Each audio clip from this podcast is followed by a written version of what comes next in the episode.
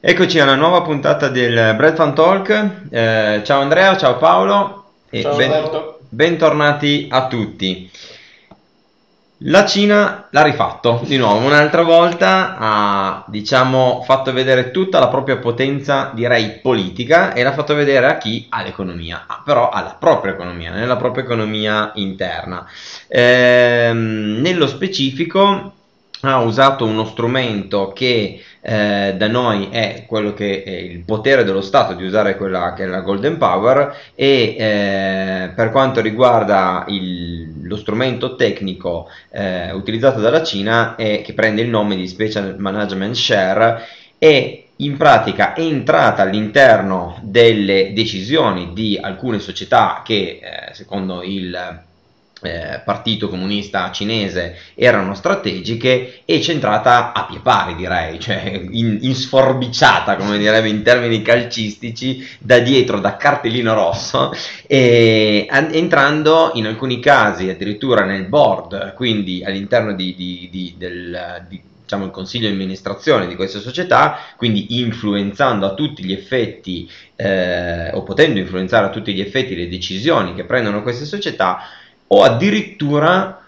con anche una piccola partecipazione che però prevedeva l'opportunità di avere un diritto di veto, quindi di dire: se c'è qualcosa che fate che a me non piace, ragazzi, blocchiamo tutto. Sì, diciamo che c'è un, da aprire una piccola parentesi su un parallelismo col mondo più occidentale, ehm, ma senza divagare troppo. Il tema è che in, in Occidente, quando usa, quando diciamo un paese usa il, il Golden Power o la Golden Share, viene utilizzato, come ben detto in, diciamo, in volte precedenti, per inibire la vendita delle partecipazioni in settori strategici a eh, società in, diciamo, la cui proprietà è di paesi stranieri o di, diciamo, di, di persone residenti in paesi stranieri. Uno degli strumenti che può utilizzare il Partito Popolare Cinese eh, è quello di acquistare un, una partecipazione pari almeno l'uno per cento Del, del capitale della, della società eh, interessata, questa famosa Golden Share,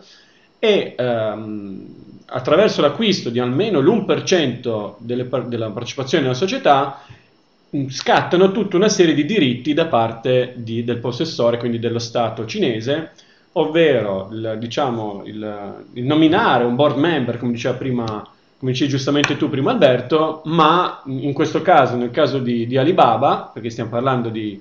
di Alibaba, notizia di, di, metà, di metà gennaio, è quella che è entrato, ha acquistato questo, questo, golden, questo golden share, ha nominato un board member che combinazione è uno dei funzionari eh, di un altro istituto che è quello che ha fatto gli acquisti, quindi un middle management di questo istituto, e eh, grazie a un'altra norma invece del duemilasei, nel caso in cui il partito acquisti una percentuale di almeno l'uno per cento all'interno di, di aziende cosiddette media, perché è anche di questo se, che si parla, perché ha acquistato la, diciamo, la percentuale di una business unit media di, eh, di Alibaba, può porre il veto anche su decisioni di carattere operativo, quindi può visualizzare i contenuti, può porre, diciamo, il proprio benestare o meno su quello che sono i contenuti pubblicati o non pubblicati. Questa era per fare una piccola parentesi su che cosa è successo, qual è la notizia. Assolutamente, e mh, vo- volendo tornare un attimino, direi forse a, a pie pari su quello che è un po' il, la notizia che eh, tra l'altro forse abbiamo già affrontato in alcune altre eh, in alcuni altri talk, eh, cioè parlando e restando sul, nell'ambito di Alibaba, ci troviamo davanti a un'azienda che definire strategica direi è poco, forse un po' eh, riduttiva nei, non so Andrea se tu eh, vuoi, vuoi presentarci un attimino quella eh, diciamo similitudine che si tende a fare. Eh, io stesso mi ricordo che quando ehm, avevo conosciuto, tra virgolette, in, dal punto di vista eh, degli investimenti Amazon, ehm, eravamo nel periodo duemilaotto, era molto carino allora pensare tutto quello che funziona negli Stati Uniti funziona poi anche, funzionerà anche nel, eh, nella Cina, e quindi sì, si, scusami, si faceva solo un, un ragionamento praticamente di similitudine, quindi si andavano a cercare quell'attività, faccio un nome tra tutti, eh, che era Baidu, che era fondamentalmente, o che è ad oggi, la Google eh, cinese, e Amazon aveva la su, il suo alter ego cinese che era fondamentalmente Alibaba. Sì, un po' il WeChat per il WhatsApp, cioè ogni volta si cercano delle similitudini. Esatto, essendo due molti molto distanti si cercano un po' di avere degli alter ego. È vero, e non so quanto è corretto considerare queste due aziende completamente complementari, simili tra, tra di loro. Sì, diciamo che sicuramente il buon Ma ha avuto la stessa intuizione, ha detto ma cerchiamo di riportare all'interno del mondo cinese, dell'economia asiatica, questo modello di e-commerce che si stava iniziando a sviluppare nel, nel mercato occidentale, in modo particolare almeno nei primi anni negli, negli Stati Uniti.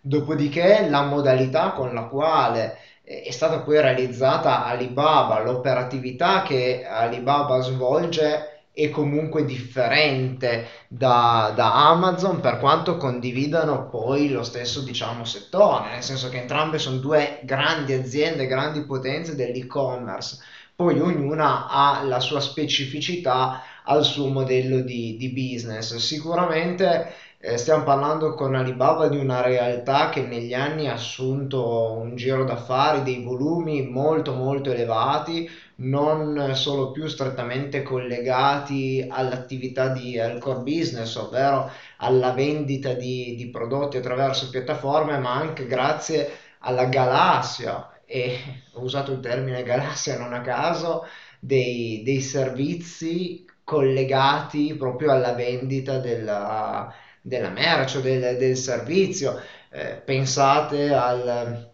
al clamore che ha destato il fatto che dovesse quotarsi in borsa, eravamo nel duemila, vado a memoria, eravamo nel duemilaventuno, no, eh, no, anche già nel duemilaventi l'aveva. duemilaventi duemilaventuno che doveva esserci la quotazione di Ant, che è la società di pagamenti correla- collegata alla galassia Alibaba, in borsa, che in circostanze diciamo sospette a dieci giorni dalla quotazione il governo cinese le tolse l'autorizzazione a, alla quotazione. Eh, non fu un caso probabilmente, perché Ant, come vi ho detto, è la divisione di Alibaba, la società della galassia Alibaba che si occupava dei sistemi di pagamento, e certamente già in quei mesi del duemilaventi ventuno al governo cinese erano ben consapevoli che ormai gestiva una mole di transazioni paragonabile a una grossa banca del paese, ma non essendo una banca ufficialmente non era soggetta a tutta la regolamentazione,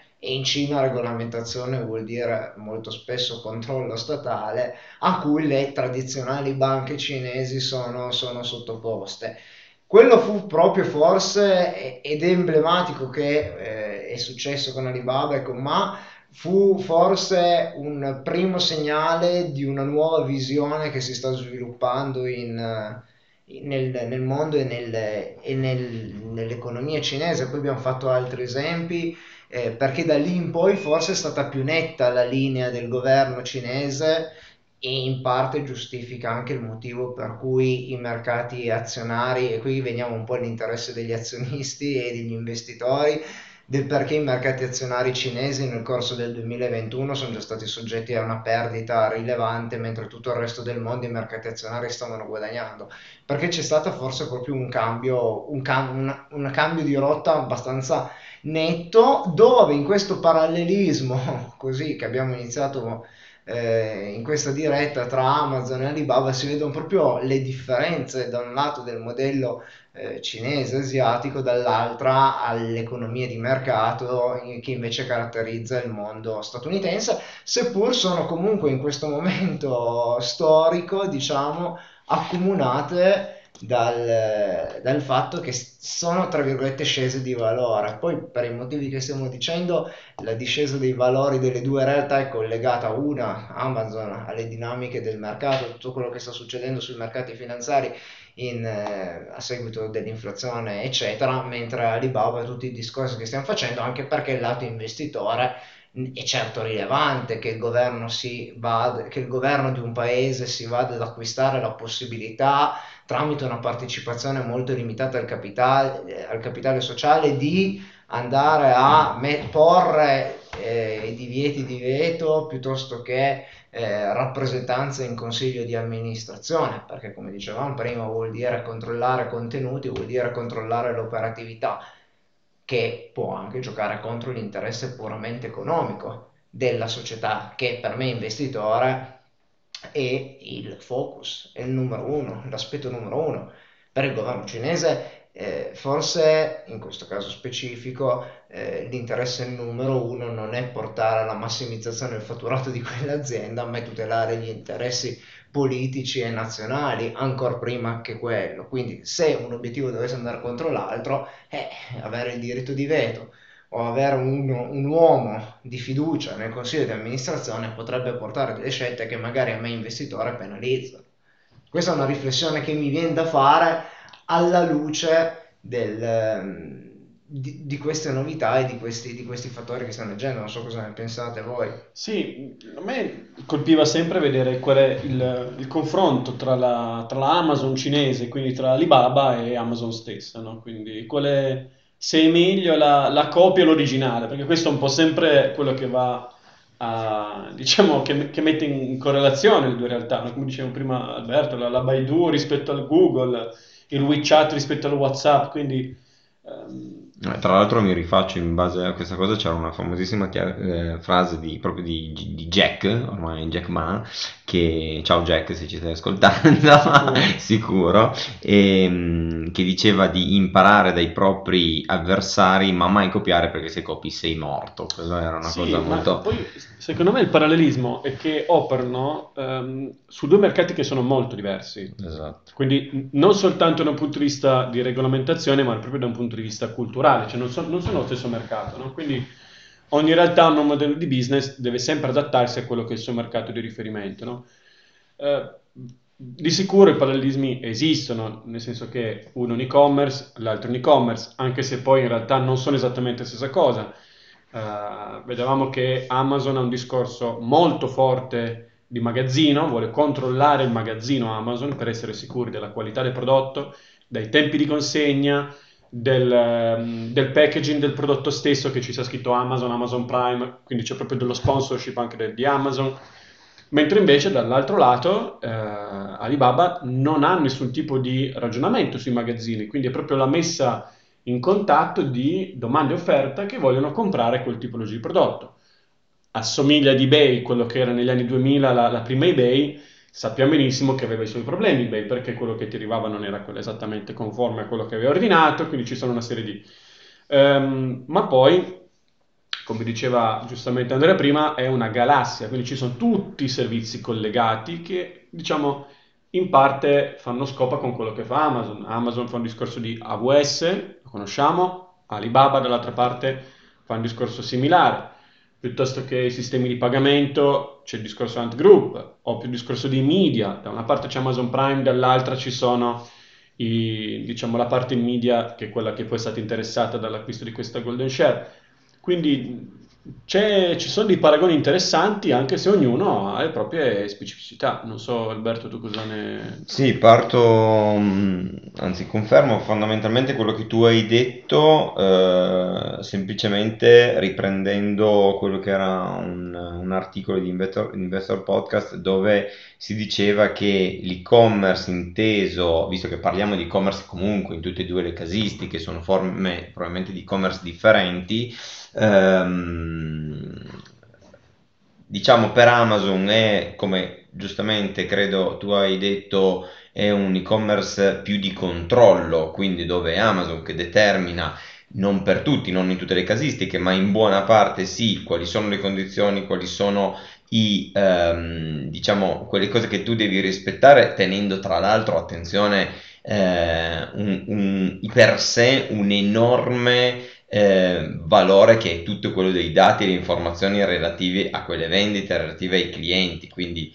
si va in una, in un, una forma di e-commerce che pone il commerciante, quindi titolare in teoria dei beni, eh, in una determinata posizione, dà naturalmente una, una visione, un'ottica ad un mercato che più che un mercato è un mare, quindi sì, sarebbe introvabile da altre parti. Ti ricordo un piccolo aspetto, nel senso che eh, Amazon governa le scorte, quindi se il tuo prodotto non gira, esatto, per assurdo sei tu venditore che paghi lo smaltimento del prodotto, che paghi il mantenimento del magazzino, certo, se sei fuori da determinati standard, quindi è quasi controproducente avere no, no, diciamo, no, la propria anzi, merce presso Amazon. Questo anzi, è... più che forse aggiungiamo la propria merce ferma, esatto, presso Amazon, quindi esatto, se il giorno è la merce non spoggia, tontocca per terra e viene venduta, Amazon è perfetto, certo, nel momento in cui invece c'è da gestire la logistica, quello Eh, e per Amazon un costo enorme, quindi disincentiva questo, questo, questo aspetto.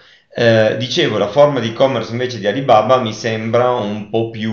un, eh, dice, avevo preso il riferimento a questo articolo, eh, un e-commerce immersivo, cioè un qualcosa che pone il soggetto che compra in una condizione dove all'interno del servizio offerto da Alibaba, che poi sia di Alibaba o di società adesso collegate, possa trovare veramente tutte le soluzioni possibili e immaginabili. Io mi ricorderò sempre ehm, in una conferenza di Jack Ma, quando aveva dato forse quell'enorme consiglio che si sente ancora oggi nei video YouTube ehm, ispirazionali, quelli da venti a trenta anni, fai le cose che ti piacciono, sbaglia eccetera eccetera, poi concentrati sulle cose che sai fare, quindi aveva scandito ogni dieci anni di vita quello che era importante secondo lui da fare, quindi aveva dato dei consigli. In quella stessa conferenza aveva detto eh, per noi è diventato essenziale lo sviluppo tecnologico, perché quando noi oggi vogliamo sviluppare di più l'e-commerce, l'unica vera cosa che dobbiamo fare è aggiungere un server, fondamentalmente. Quindi la loro non era come, ma, come Amazon un centro logistico fondamentalmente di smistamento merci fatto a determinate eh, condizioni e reso efficiente a determinate condizioni e a determinate velocità. Era una vera e propria azienda tecnologica, non, non è altro che eh, vediamo anche poi i risultati dal punto di vista dei quantitativi, dove Amazon siamo su un fatturato intorno ai, non so, ultimamente non me lo ricordo più, ma comunque intorno ai quattrocento, quattrocentocinquanta, cinquecento miliardi più o meno, e invece un trilione di dollari per quello che riguarda il, il passaggio di il potenziale fatturato di, eh, di Alibaba, nel rispetto naturalmente del mercato nel quale va a eh, pescare, perché logicamente Alibaba ha un mercato interno che tra l'altro ha mangiato praticamente le quote di, di Amazon, eh, che è gigantesco fondamentalmente, si trova anche sbocco in mercati esteri e quindi non è solo esclusivamente Cina. eh, Amazon è forse mh, nel mercato occidentale leader, però è un dal punto di vista del quantitativo delle persone che raggiunge forse sono di meno rispetto a quelle di, di Alibaba. Eh, è una condizione comunque mh, diciamo secondo me eh, dominante per quanto riguarda il, l'aspetto ehm, di, di queste due aziende all'interno dei propri mercati, e quindi in un concetto come quello cinese del Partito Comunista, che vuole avere comunque un ruolo al suo interno, il riuscire ad avere questo piede in questa scarpa in qualche modo e poterla direzionare, lo capisco, è abbastanza coerente. Ecco, dal punto di vista dell'investitore è logico che questo è un'enorme opportunità se visto dal business, perché credo che sia un'enorme opportunità. Anche la, la, la caduta di valutazione che ha avuto Alibaba è, è difficile da, da far finta di niente, cioè lo ammetto, a prescindere da tutto e da tutti. Eh, avere questo diciamo socio in più che non la pensa così tanto in maniera capitalistica eh, fa spavento, meno sinceramente dovesse essere io, fa spavento. Poi termino e lascio la parola magari a, a voi per la chiusura.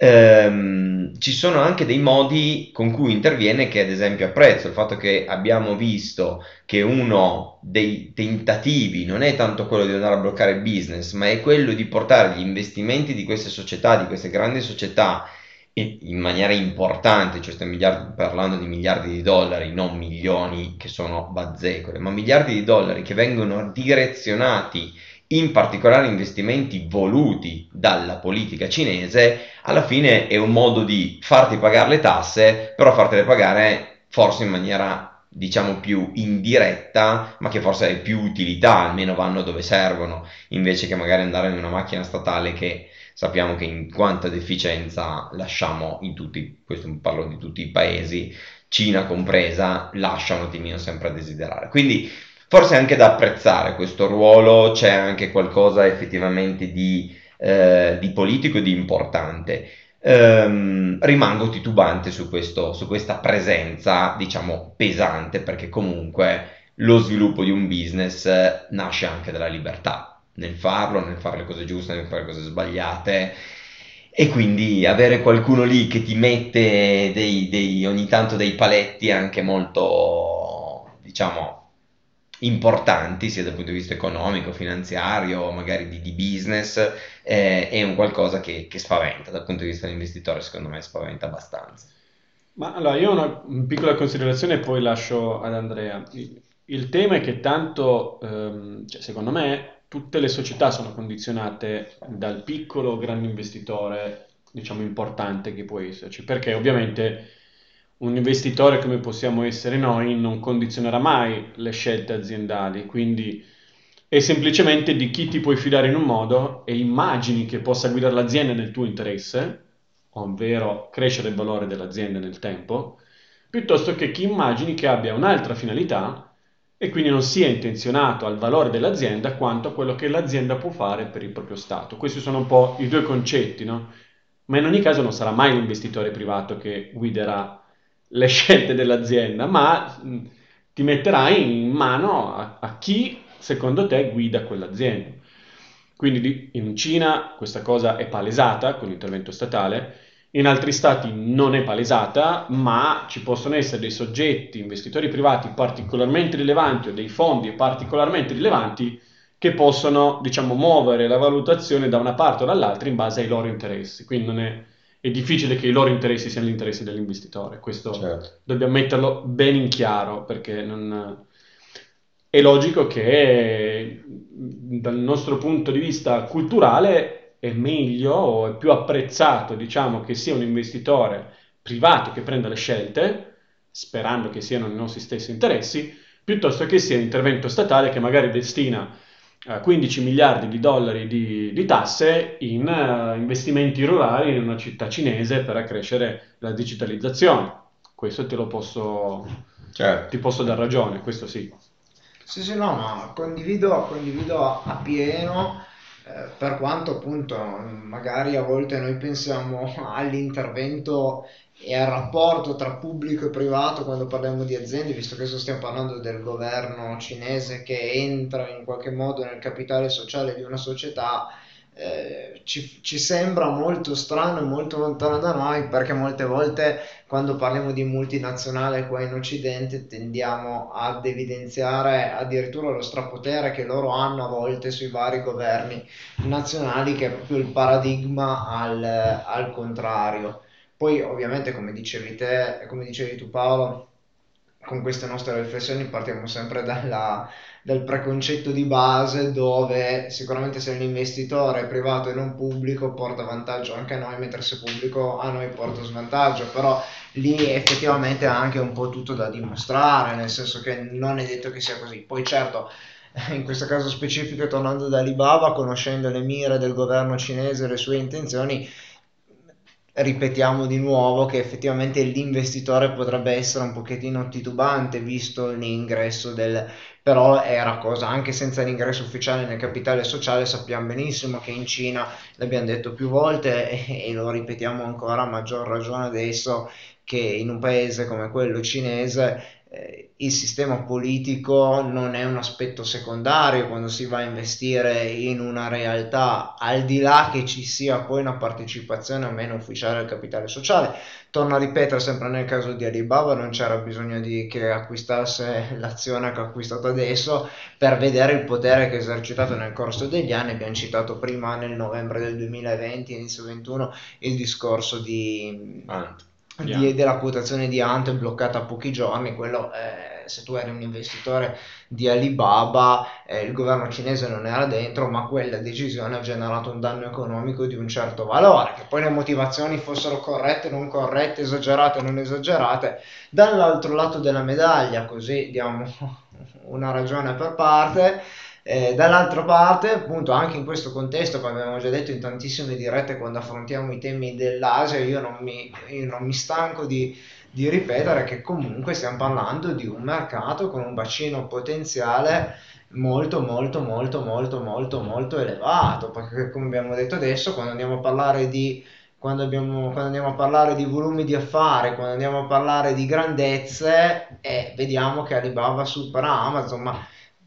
stiamo parlando di una comunità che ha un miliardo di abitanti, quindi certo. Torno a dire, e di un paese che comunque la capacità di reddito, la capacità di spesa della popolazione, per quanto poco, ma un goccio migliorata, e un goccio moltiplicato per un miliardo fa un bacino che non è trascurabile anche per l'investitore. Ovvio che non deve prendere quello il, le realtà e le società cinesi, né Alibaba né le altre, come sicuri guadagni eccetera eccetera, privi di ogni rischio eccetera, per i motivi che abbiamo detto, anche l'influenza politica statale.